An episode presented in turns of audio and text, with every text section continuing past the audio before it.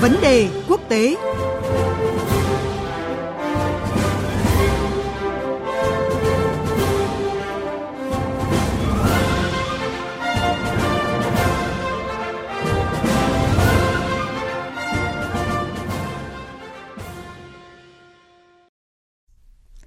Thưa quý vị và các bạn, như chúng tôi đã thông tin trong các bản tin chương trình theo dòng thời sự trước, các cuộc biểu tình bạo loạn bùng phát tại Kazakhstan những ngày qua đã khiến tình hình an ninh quốc gia Trung Á này cũng như cả khu vực đối diện nguy cơ bất ổn. Không chỉ vậy, các diễn biến này còn khiến nhiều nước đứng ngồi không yên khi đây là một địa bàn chiến lược trong chính sách đối ngoại của không ít quốc gia như Nga, Trung Quốc và cả Mỹ. Ngay sau khi tổ chức Hiệp ước An ninh Tập thể CSTO do Nga dẫn đầu đưa quân đến hỗ trợ Kazakhstan, phía Trung Quốc cũng đã ngỏ lời đề nghị giúp đỡ chính phủ nước này trước các nguy cơ khủng bố và sự can thiệp của nước ngoài. Vậy các nước lớn đang có những tính toán gì trên bàn cờ Kazakhstan nhiều lợi ích? Chúng tôi có cuộc trao đổi với tiến sĩ Phan Cao Nhật Anh, Viện Hàn Lâm Khoa học Xã hội Việt Nam. Bây giờ xin mời biên tập viên Phương Hoa. À, vâng, xin chào tiến sĩ Phan Cao Nhật Anh ạ. À, vâng, xin chào biên tập viên Phương Hoa và quý vị thính giả. À, thưa ông, những ngày qua thì không chỉ Nga cùng với Tổ chức Hiệp ước An ninh Tập thể CSTO đưa quân đến hỗ trợ Kazakhstan, thì à, Mỹ cũng đang theo sát tình hình hay là Trung Quốc thì cũng muốn ngỏ ý hỗ trợ. À, dường như là Kazakhstan có cái vai trò đặc biệt quan trọng trong chính sách đối ngoại của nhiều nước lớn đúng không thưa ông ạ? Vâng, tôi nghĩ đúng là như vậy, bởi vì chúng ta cần nhìn vào cái vị thế địa chính trị của Kazakhstan khiến cái nước này có một cái vai trò quan trọng đối với các nước lớn. À, trước hết là cái bản thân tiềm lực của Kazakhstan đây là một nước có cái diện tích lớn thứ hai và tiềm lực kinh tế thứ ba trong số các quốc gia từng thuộc Liên Xô. Và nước này thì có một cái trữ lượng dầu mỏ và từ lâu thì cũng được coi là cái nền tảng ổn định ở Trung Á. Ừ. Và tình hình chính trị Kazakhstan thì cũng khá là ổn định và do đó họ có cái tỷ lệ tăng trưởng GDP khá cao trước cái thời điểm Covid-19 bùng phát. À, và đối với Nga thì Kazakhstan là một cái đồng minh chiến lược chủ chốt và có lẽ ở đây chúng ta cũng thấy rằng là không bởi vì Kazakhstan là đồng minh thân cận trong khối các nước Liên Xô cũ, mà Kazakhstan còn có vị trí then chốt đối với quân sự và khoa học. Các cái căn cứ quân sự của Nga thì vẫn đóng tại Kazakhstan để đảm bảo an ninh ở phía sườn Trung Á của Nga. Và chúng ta cũng còn biết là cái sân bay vũ trụ Baikonur ở Kazakhstan là nơi Nga sử dụng cho các hoạt động nghiên cứu và thực hiện các chuyến bay vào vũ trụ. Còn đối với Trung Quốc thì Kazakhstan là xuất khẩu và phần lớn dầu mỏ sang Trung Quốc. Và Kazakhstan cũng là nơi mà có rất nhiều cái dự án đầu tư và là cái tuyến huyết mạch trong cái sáng kiến hiện đại con đường của Trung Quốc. Và rõ ràng là cái quan hệ kinh tế giữa hai nước đang ngày càng phát triển. Và Kazakhstan thì cũng có cái đường biên giới chung với Trung Quốc khá là dài, khoảng 1.700 km, trong đó có bao gồm cái vùng Tân Cương. Vì vậy mà Trung Quốc cũng rất là lo ngại nếu mà nguy cơ bất ổn nó lan sang cái khu vực này đặc biệt là cái nguy cơ khủng bố hồi giáo vì vậy mà Trung Quốc cũng sẵn sàng hợp tác an ninh với Kazakhstan là không chỉ giúp với ông Tukayev mà có lẽ là để ngăn ngừa những bất ổn từ xa. Còn đối với Mỹ thì chúng ta cũng biết là Kazakhstan là cũng quan trọng, nhất là trong cái lĩnh vực năng lượng. Chúng ta còn nhớ là cái tập đoàn năng lượng Exxon ExxonMobil hay là Chevron cũng đầu tư nhiều tỷ USD vào cái miền Tây Kazakhstan.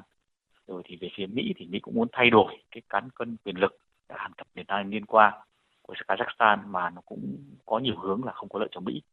À, vâng ạ, trong bối cảnh như vậy thì bất ổn tại Kazakhstan cũng làm ảnh hưởng đến chính sách của các nước, à, đặc biệt là đang dấy lên những cái câu hỏi về cuộc cạnh tranh ảnh hưởng vị thế cũng như là lợi ích địa chiến lược giữa Nga và Trung Quốc. Hai nước thì vốn đang được đánh giá là những cái đồng minh thức thời ạ. À, vậy quan điểm của ông về vấn đề này như thế nào ạ? Thì đây rõ ràng là một cái khủng hoảng tồi tệ từ khi mà Kazakhstan giành độc lập vào năm 91 thì khi mà tách khỏi cái liên bang Xô Viết thì nước này là có quan hệ thân cận với Nga. Tất nhiên là cái nước này cũng cố giữ cái thế cân bằng với các cường quốc. Thì chúng ta cũng biết là vị trí địa lý thì Kazakhstan nằm giữa hai nước lớn là Trung Quốc và Nga. Và chắc chắn là cái quốc gia này sẽ chịu sự tranh giành ảnh hưởng của hai quốc gia này.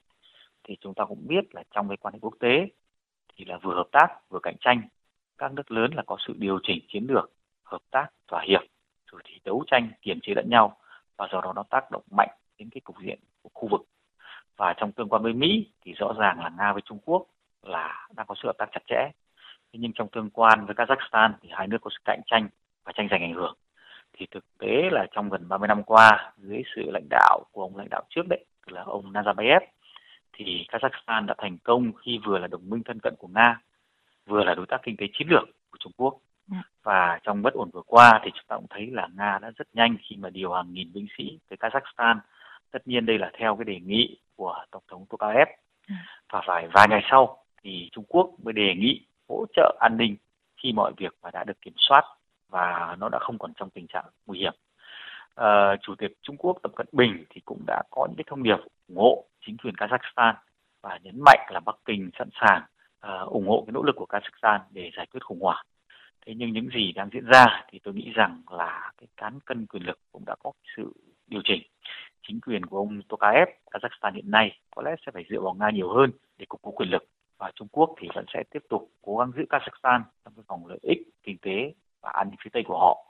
Và trong tương quan với Trung Quốc thì tôi nghĩ rằng là vị thế của Nga đã được củng cố hơn tại Trung Á và cụ thể là ở Kazakhstan. À, vâng ạ, đó là tính toán chiến lược của các nước. Còn về phía Kazakhstan ạ, à, có thể nói là một khi đã trở thành cái tâm điểm tranh giành ảnh hưởng, à, theo ông thì chính quyền nước này sẽ phải xử lý quan hệ với các nước lớn như thế nào ạ, để tránh các cái tình huống khó xử cũng như là những kịch bản bất ổn tiếp theo ạ? Thì đúng như là chị cũng đã nói là, là Kazakhstan sẽ trở thành cái tâm điểm tranh giành ảnh hưởng. Thì chúng ta cũng biết là cái tình hình thế giới hiện nay là đang cái chuyển trật tự đơn cực sang cái xu hướng đa cực và với sự xuất hiện của nhiều trung tâm quyền lực thì tôi nghĩ rằng là Kazakhstan sẽ tìm kiếm một chiến lược khả dĩ để đảm bảo cái an ninh và ổn định và chủ yếu đấy chính là bảo vệ cái chủ quyền và lợi ích quốc gia.